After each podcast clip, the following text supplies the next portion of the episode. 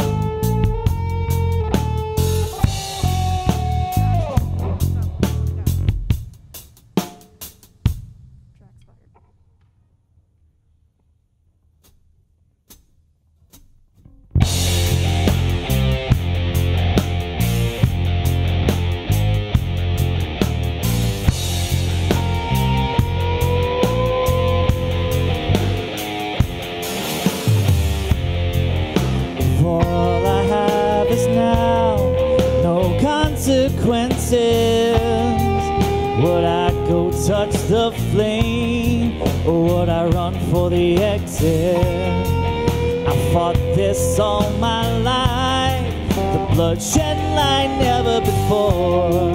But I finally see your face, it's just a mirror's looking back at me.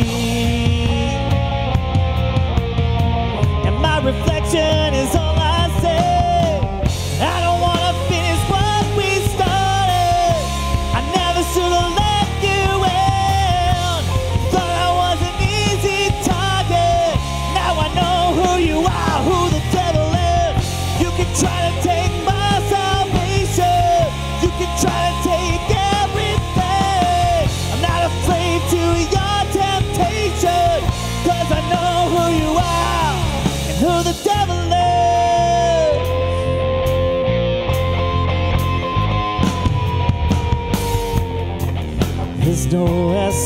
too high.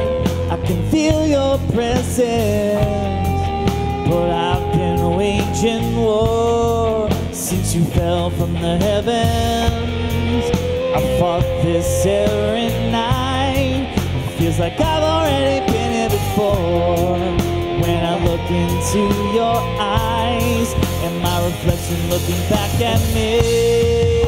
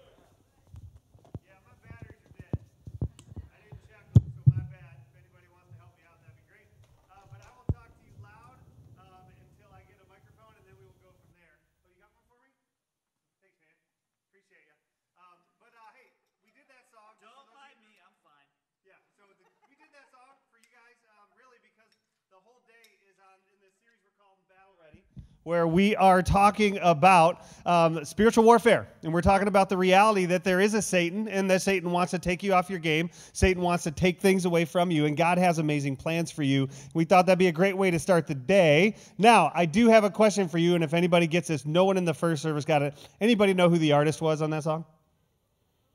All right, yeah, Papa Roach. Nobody knows that because who listens to that? 'Cause that's a weird name. But some people really like that. Um, but anyways, it's a great song to get in the beginning of the day to start talking, bringing up this idea. Now, I've got a couple of announcements for you. My name is Kevin Valentine. I'm the lead pastor here. For those of you that are online watching, welcome. Thank you for being here. We're glad that you are sharing in this time with us, and we hope it's a blessing to you.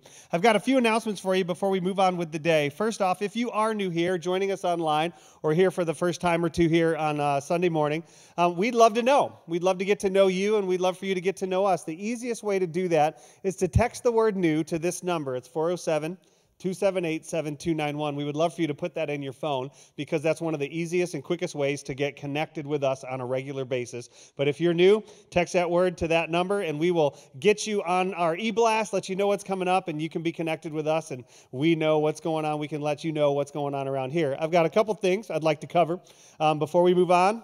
First is uh, next Sunday after both services, we're doing what we're calling Discovering Kensington. If you're new here, newer, and would like to know our mission, vision, values, and strategy, I'd like to invite you for about 15, 20 minutes after both services to a room right over here on the side of the uh, theater here. And I'd love to meet with you um, and just do uh, share with you those things, and then do a little bit of Q and A and get to know you a little bit. So that's next Sunday after both services. Would like to invite you to that. Um, after that, uh, let me hear from you ladies in the room, loud and proud.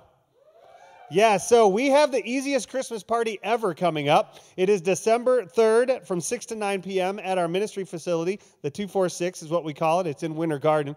It's the easiest Christmas party ever because you don't have to do anything. You don't have to bring cookies, you don't have to bring a gift to exchange. Just show up, get to know some people, hang out with some of the coolest ladies in the area, and we are even going to be providing dinner for you. So it'll be a great time of just hanging out and getting to know some new people. Now, um, as far as our events go, um, there's an easy way to get to know um, all the stuff that's going on around here. It's kensingtonorlando.org slash events.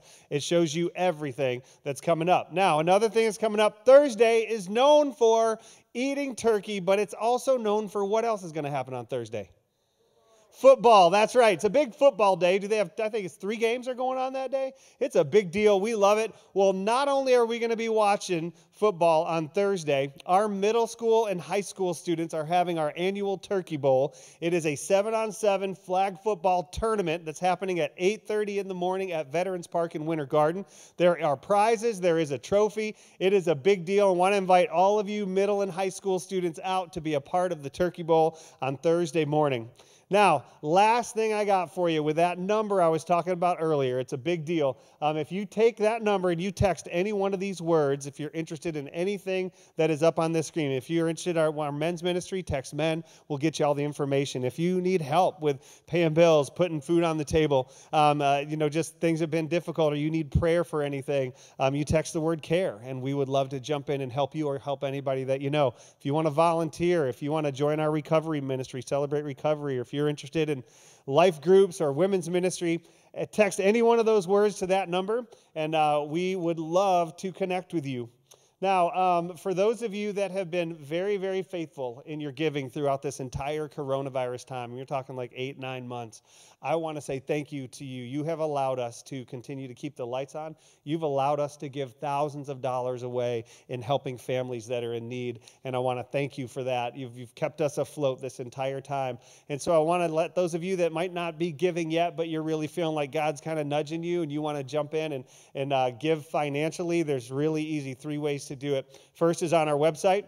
It's kensingtonorlando.org slash giving. You can give right there. It's secure. Um, you can give on our app, the MyWell Giving app, and you can also give um, in the boxes on your way out. You can put your offering and your tithes right in there. And I just want to thank you in advance for being a part of what we're doing and believing in the vision and the mission that we're on um, and being willing to jump in in that way. All right, so as I said at the top of the day, we are in a series called Battle Ready about spiritual warfare. We're in week four. Um, today is, uh, is ta- we're talking about the shield of faith. You get the privilege to hear from our very own Clint Ettinger. Um, he's going to be talking. Give him a hand. We're really excited about hearing from him. He's got a great message planned for you. And again, it is all about the shield of faith. Carbon polymer should withstand your average German bayonet, although uh, Hydra's not going to attack you with a pocket knife. I hear you're uh, kind of attached. It's handier than you might think. I took the liberty of coming up with some options. This one's fun. She's been fitted with electrical relays that allow you to. What about this one? No, no, that's just a prototype. What's it made of? Vibranium. It's stronger than steel and a third the weight. It's completely vibration absorbent. How come it's not a standard issue? That's the rarest metal on Earth. What you're holding there, that's all we've got. You quite finished, Mr. Stark? I'm sure the captain has some unfinished business. What do you think?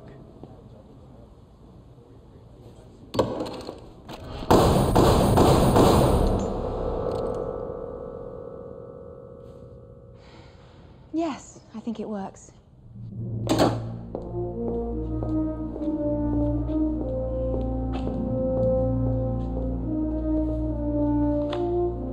Some ideas about the uniform. Whatever you want, pal.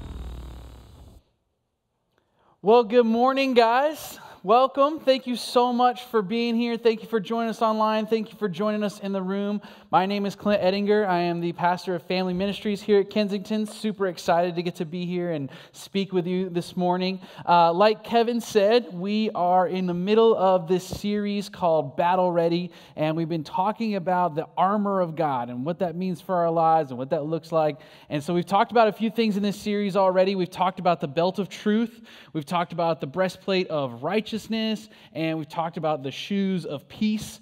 And so we're going to get into the next piece of this armor this morning. But before we get there, I wanted to ask a question just real quick. Um, has anybody here ever experienced any kind of temptation in your life before? Anybody ever experienced anything like that?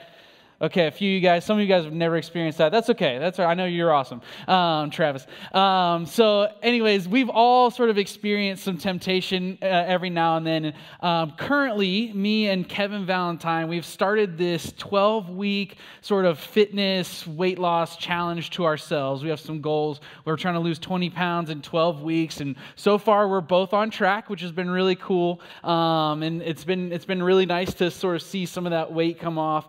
And uh, but it hasn't been easy. It has not been an easy road at all. Um, one of the things that I've had to do is sort of change the way I think about food and like the ways that I typically consume food. Um, so for me, I'm a big like second helping guy. You know, at dinner, like ever since I was a kid, I'm always going back for a second plate. Um, I'm trying to sort of start to limit the amount of stuff that I eat in one sitting, trying to eat better. You know, do that kind of stuff. And uh, in particular, I have this one temptation when it comes to food that is, has become like part of my routine, but I'm really having to battle against it. And that is my 10 o'clock bowl of ice cream. All right. I have a four year old daughter who I try not to eat ice cream in front of because usually she can't have it. Um, we don't just give her ice cream all the time. And so she goes to bed at like 8.30. Uh, my wife Kirsten sometimes go to bed at like 9, 9.30. And so 10 o'clock rolls around and often I'm kind of up by myself and I turn on my favorite show that I'm currently watching on Hulu or Netflix and I get my bowl and I go to the freezer and I scoop out a nice bowl of ice cream and I just sit there for like another half hour, 45 minutes before I go to sleep, just enjoying this lovely bowl of ice cream, right? And it's one of my favorite things. I love having that sort of late night treat. But honestly, that, you know, three to 400 calories of sugar and cream right before I go to bed is not great for my weight loss goals. So that has been a serious temptation for me. I have had to like really struggle. There's an internal battle that comes along. I've sent myself to bed early sometimes just so I won't think about it, right? Like I'm doing all these things to try and avoid this temptation. Um, but it's, yeah, it's like a struggle to go back and forth. Eat the bowl. No, don't get it. Yes, you deserve ice cream. No, no, you don't. You know, like it's this struggle. And I think a lot of us face temptation in different ways. We've all experienced something like this. And so we actually found a, a really awesome video that I think illustrates this point perfectly. So I want you guys to take a look at this. Okay,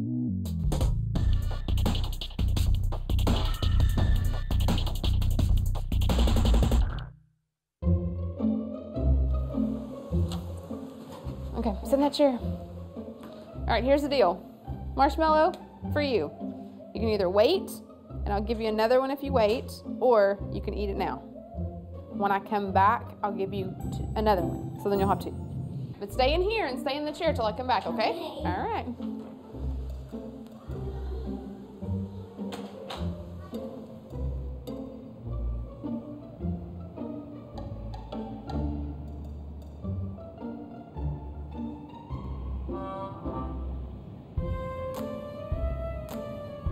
Gonna go do something and then I'll come back. It smells yummy. It smells really good.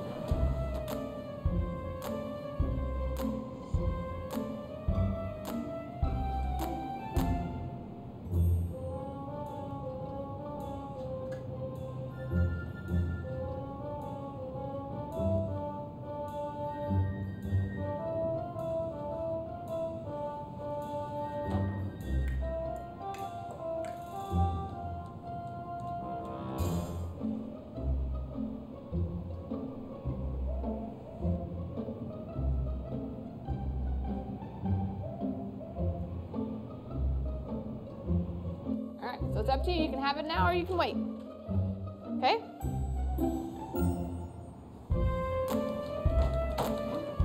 I'll be back. Stay in the chair, okay?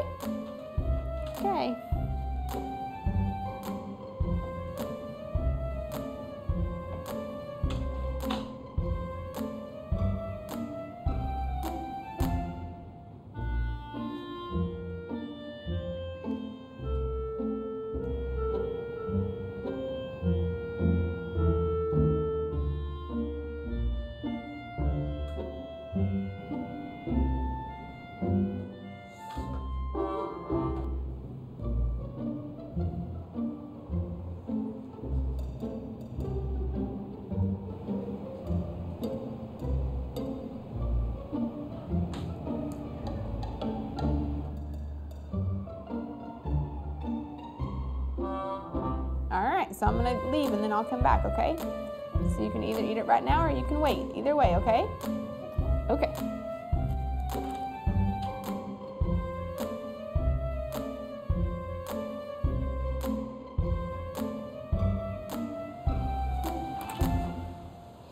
How'd you do? Did you do good?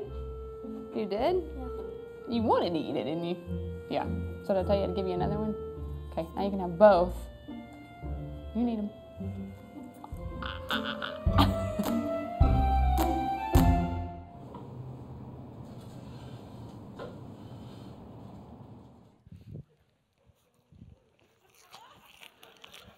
Oh, um, don't tell Kevin. I couldn't help myself. I'm sorry. So, I think that uh, you guys probably identified with some of those kids that you saw on that video, right? The reality is, we've all been in that situation before. You can see on those kids' faces what they're dealing with internally, right? They're looking at the marshmallow. They're like, eat it. Don't eat it. No, I can't do it. If I wait, I can have one more. Oh, but I really want it, right? One kid's like smelling it, he's like, oh, I just, I'll just smell it. I'll just smell the marshmallow. I just want to touch it. Let me see. Ah, touch it, you know? And they're going on this, they have this back and forth going on inside them. Maybe just a little taste. Maybe if I just pick a little bit off, they'll still give me another marshmallow, right? Let me just taste a little bit. My favorite was the girl who like ate all around it and put like an apple core of a marshmallow like back on the plate. Like, nah, nah, I'll definitely still get the other one, right? And, and I think we all do that.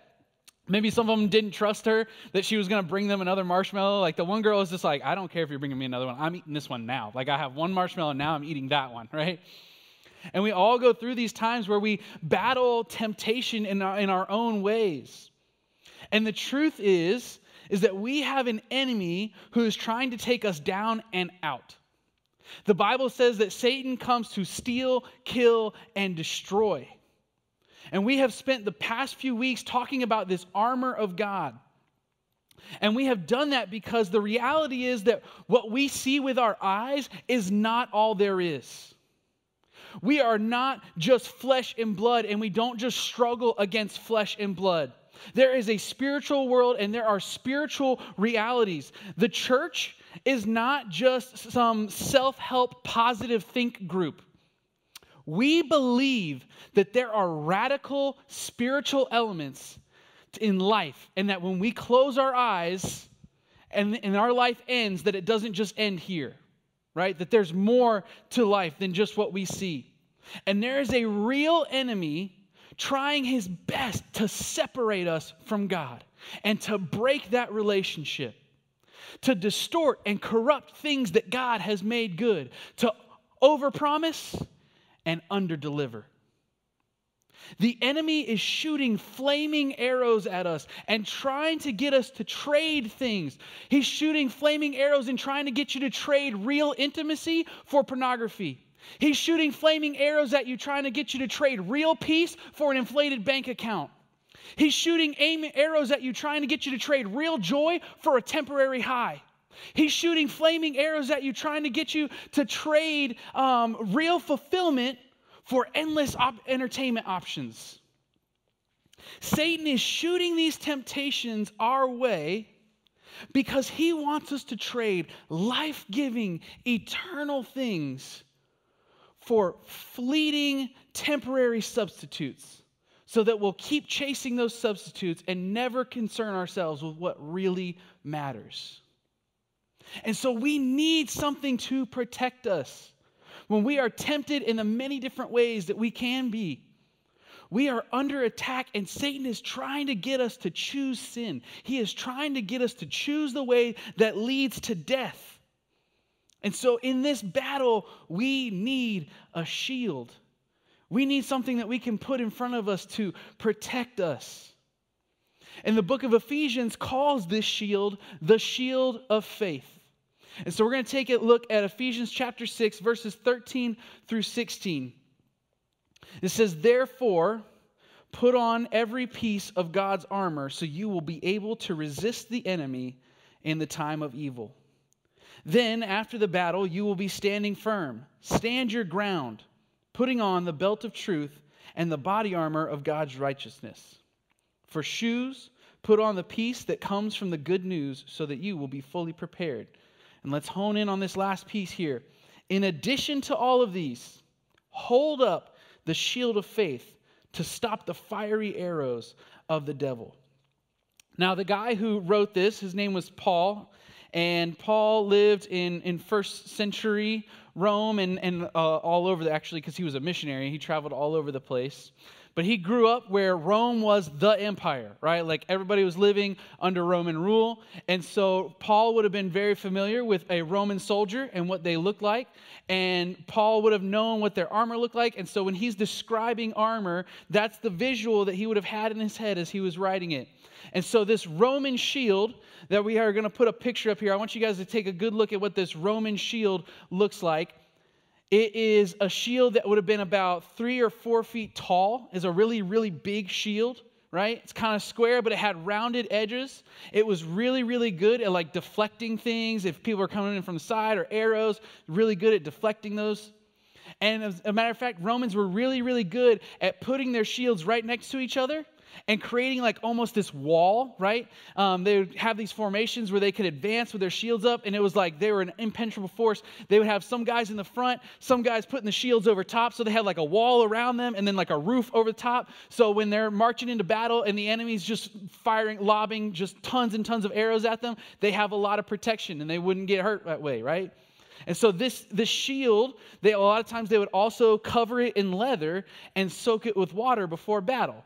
Why would you do that? That sounds weird. Because back in the day, people used to take arrows and light them on fire before they shot them at you, right? like kind of crazy.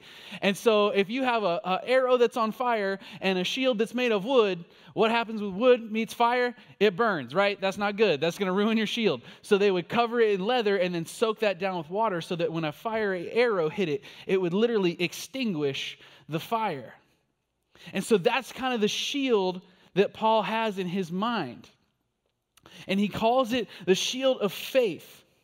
So it is this shield of faith that can protect us, which begs the question what does it really mean to have faith? Like, what kind of faith is Paul talking about here, if that's what the shield is? Well, faith is a pretty common word in our cultural context. We use it a lot. Um, but I think most often it is associated with the word belief, right? Like if somebody asks you, Do you have faith? or What is your faith? or something like that, what they're asking you is, What is your religious belief system, right? If they ask you about your faith, they're saying, What do you believe in that's, you know, sort of beyond our world? Like, what, are the things that you believe in? Um, as a matter of fact, we call our religious belief system the Christian faith, right? It's, it's our belief system. Or uh, if you're telling somebody, hey, you can do it, I have faith in you, right? What you're saying is, I believe in your ability to go get done whatever needs to be done. I believe in you, right? So it's really attached to belief. But it left me kind of wondering, like, is that it? Is it really just if you believe correctly or believe hard enough, then all of a sudden you're protected from the enemy's attacks? All of our temptations just disappear if we just believe, right? See, I think there's a little bit more to this faith than just that. So we're going to take a look at a couple other spots in Scripture to help us really kind of define what this faith looks like and what this faith means. The first place we're going to look is Hebrews chapter 11, verse 1. It has a really good definition.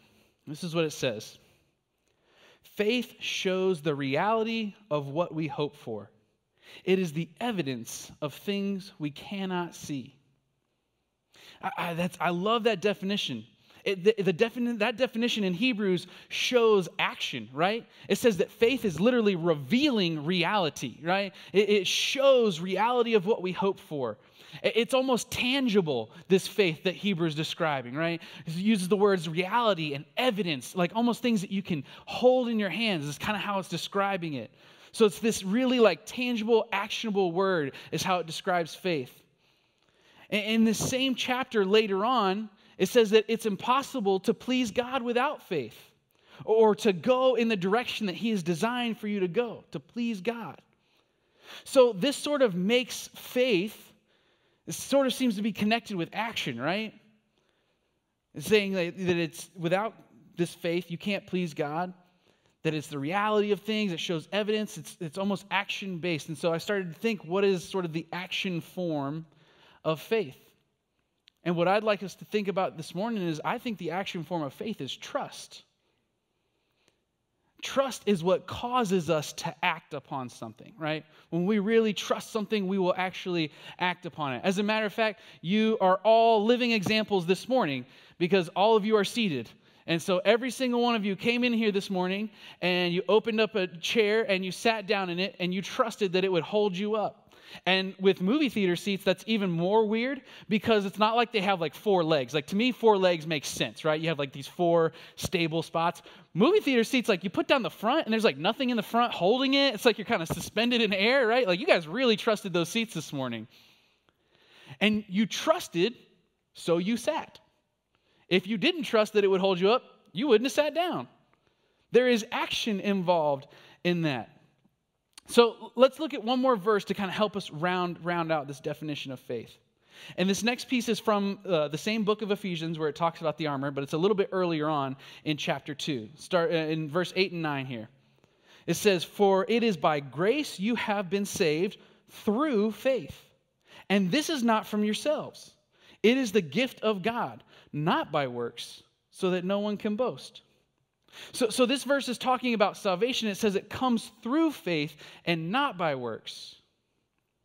So salvation comes through trusting in God, but then God is the one who does the saving work. God is the one who saves. Our faith is the activator, but it's God's faithfulness and His grace that saves. So, what does this mean for our shield of faith? I think this morning God wants us to know that just sort of mustering up some sort of blind belief is not what's going to help us when we are in the middle of a battle of temptation.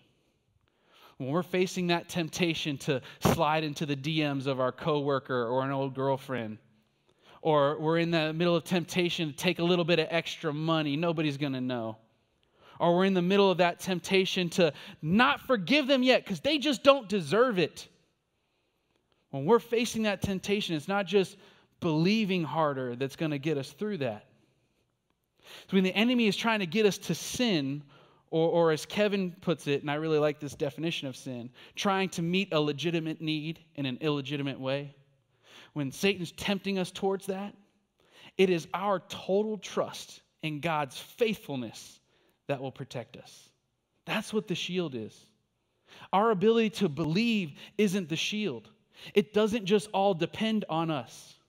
God's faithfulness, the fact that He will come through every time and in every situation, that is the shield. It is our total trust in God's faithfulness, which is what protects us. But, like the verse says, you have to pick it up. It's funny because the other pieces of armor in that verse are already on, right? It says to wear them, you just you have them on, but the shield is something that we have to pick it up. Your trust in who God is is, is how you start to pick up that shield.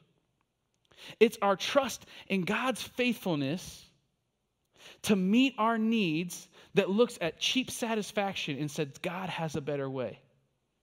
It's that trust that looks at your struggling finances and says, God is the provider and I don't have to take shortcuts. For me, it's that trust that says, God's gonna show up in my marriage and I don't need another person's attention or a screen to satisfy me. It's that trust that says, I know I'm not in a great place right now, but God is going to come through and I don't need another drink to feel okay. That's what the shield does. It's our first line of defense. It can deflect all those temptations and untruths that the enemy loves to throw at us. It protects us from breaking relationship with the only one who can give us true, meaningful life. All right, so how do we use it? I mean, how do we really pick up this shield and defend ourselves with it? Well, step one is you have to step across that line of faith and trust Jesus with your whole life, like this life and the next one. That's step one. If you haven't made that first step of trusting Jesus and who he said he was, trusting that in him is forgiveness and life and salvation, then that's your first step. It is through faith that we are saved. Then God gives us grace and through Jesus' sacrifice puts us in right standing with him. And if you don't take that first step of faith and trust Jesus with everything that you are, you got no chance at picking up that shield. So that's step one. Step two is to truly know God's faithfulness, to truly know it. And there's a couple ways we get there. One is through God's word. The Bible is filled with stories of God being faithful to the promises he made to his people, showing up time and time again. Just when it all seems it can't be helped, God steps in and fulfills his promise. God's faithfulness is all throughout Scripture. And we have to start knowing those stories and reading that. And I would say also that God's character is in there. Knowing who God is, his character is all through there. And we have to start memorizing it. Yes, I'm encouraging you to memorize the Bible. I know. Nobody ever asked you that.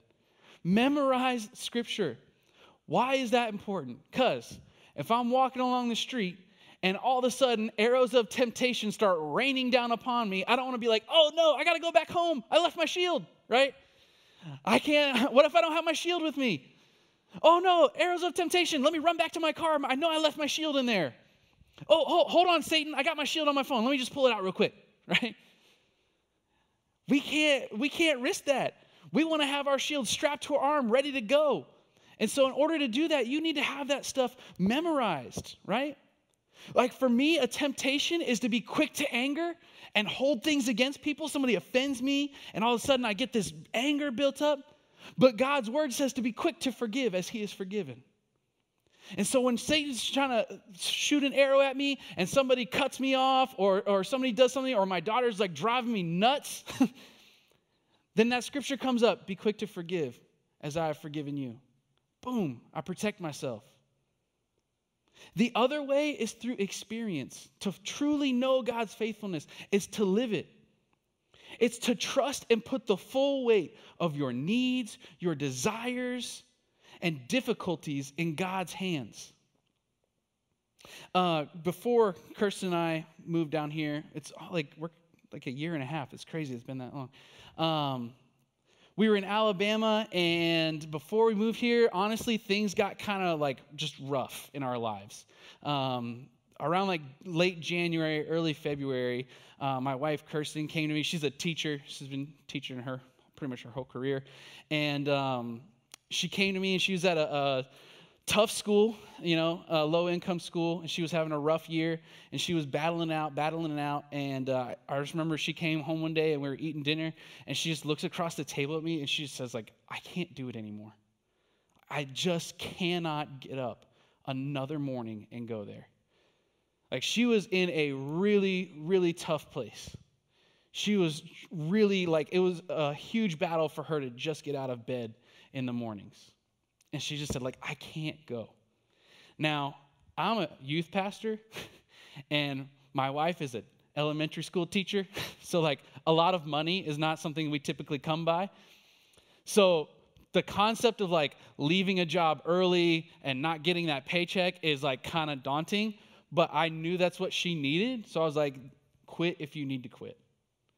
And so she put in her resignation and she quit like two months early and then the summer is going to come after, up after that and we i already knew that we were going to be moving soon like we weren't going to be in alabama much longer orlando wasn't necessary like we knew we were coming to orlando but i didn't have a job down here we just knew we were going to be moving and so now i was like all right we got to really tighten down on the budget because we are not going to have a lot of money and we need to move like this is happening so we trimmed and took out what we could and just tried to make this budget work and you know we were like ramen, eggs, and peanut butter kind of diet, you know, like just trying to make every every penny last. And the temptation for me in those moments is to tighten up financially. And by tighten up financially, I mean keep it all myself, right? Like I'm not spending anything on anybody. The church ain't getting no money. Nobody's getting any money. Don't come near me, right? My money. Because I get scared. I get worried. I'm the one who like does the bills and balances the checkbook. Not that I use a checkbook, but like, you know, make sure we got money in the bank. And so worry strikes me, and I stop being generous. I stop tithing, and I start like being really just stressed out and worried. And I remember one day I was talking to Kirsten. I was like, I just don't know like how we're gonna do it. Like I, we got to figure this out. And she just looked at me and she said, Clint, we've been in this position before. God is going to come through. Like we know we're doing the right thing and God is going to take care of us. He's take care he's taken care of us before, he'll do it again. And, you know, what do you say against that? Like, yeah, you're right. you know, like I knew she was right. She said the right, she said the exact truth that I needed to hear. And so I didn't stop tithing. I, I kept that money where it was going, even though it was really tough for me to see that leave, you know, every month. I kept going. I stopped worrying because the Bible says, God says, bring, bring your money to the storehouse and see if I don't make it overflow. You're worrying? Stop worrying. Pray more. I take care of the birds and make sure they have stuff to eat. You don't think I'm going to take care of you? Right? Like God speaks to these things. And so those verses became a shield for me. And we just kept pushing. And then about two weeks before we were supposed to move down, I was in the office and uh, just, you know, it was a struggle for me personally at, at uh, where I was working. And so I was just really trying to like press forward and honor God and everything that I was doing. And I get a phone call. It's Kirsten. I pick up and she says, Hey, are you sitting down? I'm like, Oh, no, God, I can't. I can't take it. Like, we're already going through enough. Like, I, I honestly thought that she had been in a car accident because I've gotten that call before, like more than once. So I thought something happened. She got an fender bender or something like that. And I was like, oh, no, I cannot pay for any damage to a car. Like, this is not going to happen. So uh, I was like, yeah, I'm sitting down. She's like, have you looked at our bank account? I'm like, no, not the bank account. ah. And I'm also thinking, like, just tell me. Stop asking me questions. Just tell me what's going on, right? So I'm like, no, I haven't looked at the bank account. So she said, uh, you know, open it up. I'm like, good Lord, like, just tell me what's going on. So I open up the bank account and I look, and there is a significant amount of more money than is supposed to be in there. and I'm like, what happened? Like, did the bank make an error? Like, what is going on? Well, come to find out, and we got a letter from the county that they paid out Kirsten's last two months of her, because essentially you're contracted worker when you teach. And they paid her for those last two months. And we were not expecting that. We did not budget for that. I didn't know that was a thing. Apparently it is. And I honestly couldn't even say words. I just started crying on the phone. And Kirsten's like, You gotta stop crying. You're gonna make me cry. And I was like, I can't help it. because it's God's faithfulness that I depended on, that I leaned in on, that I trusted. And when I did that, he showed up just like he always does. Amen. it is a shield. It protected me from those temptations to do all those things, to worry, to stress, to pull in my money, to not, to not trust God.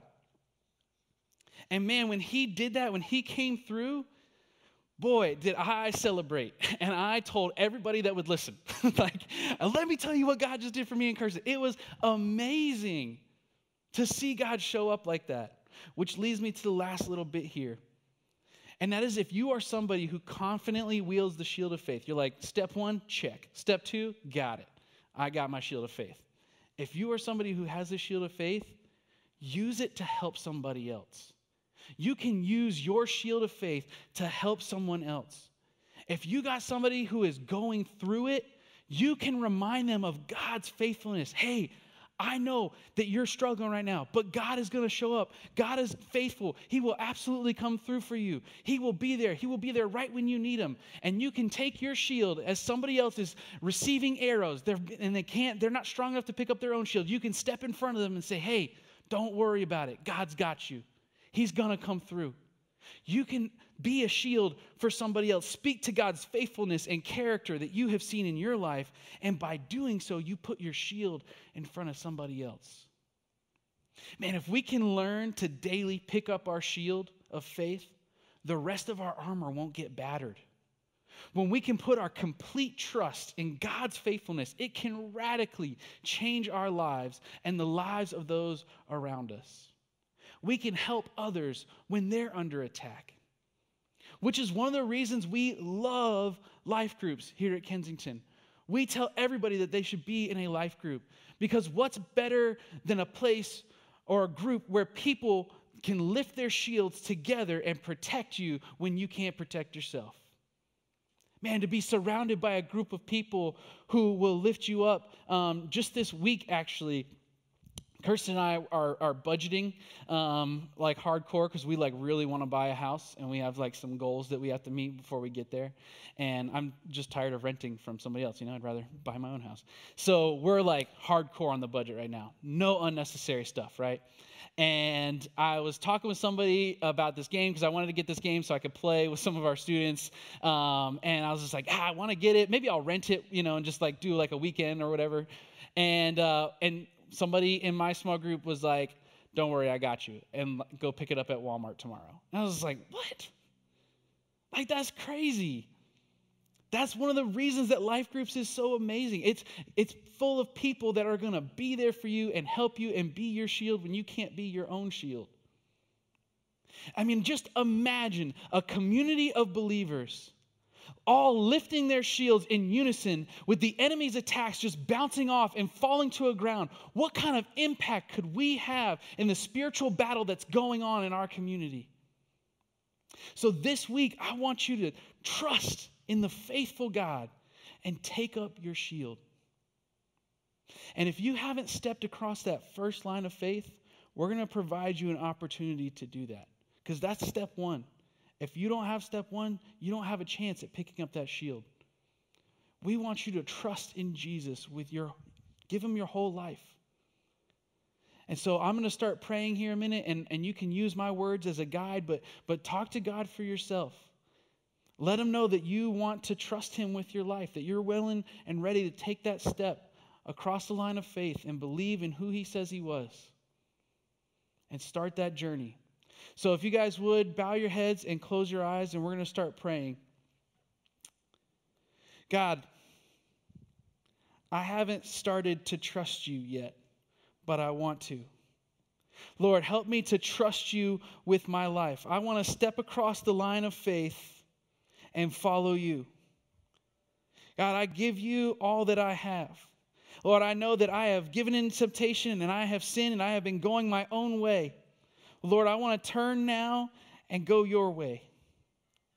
Lord, be with me as I try and trust you and give you all I have. Be a shield for me. And God, for those of us who, who have already taken that step, Lord, help us to trust you with everything we have. Help us to know your faithfulness through your word and through your actions in our own life experiences. Lord, as, as the enemy tries to launch attacks, God, let your faithfulness be our shield. Help us to trust when it seems difficult. God, be with us and help us to be a shield for others when they need it. God, help us to be a community of people who trust in your promises and stand on your word. God, we love you and we thank you. In Jesus' name we pray. Amen.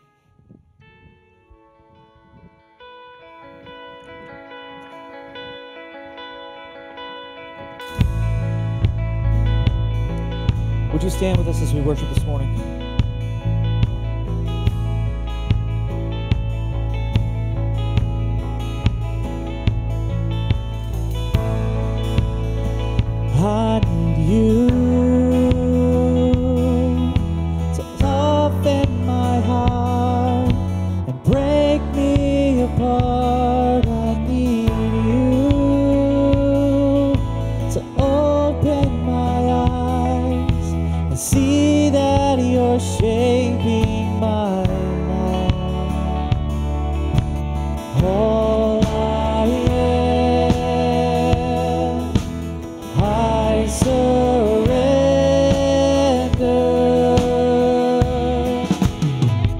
Give me faith to trust what you say.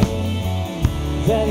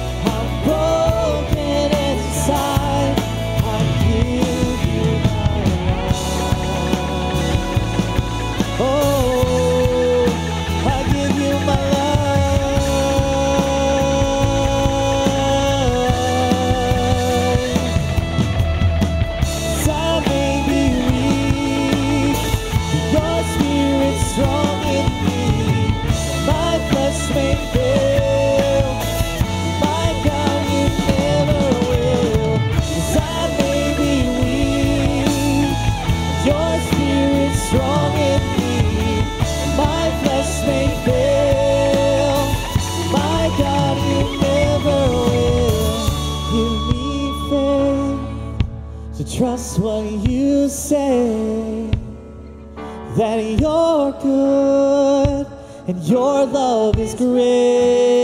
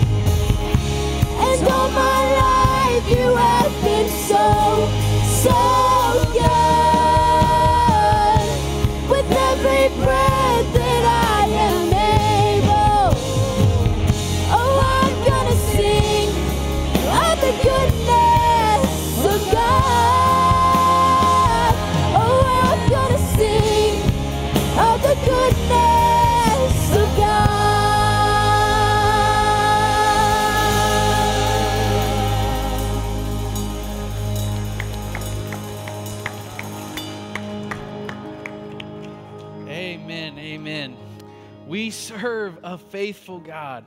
And when we put our full trust in His faithfulness and what He can do and how He can show up, it becomes a shield that protects us as temptation gets launched our way.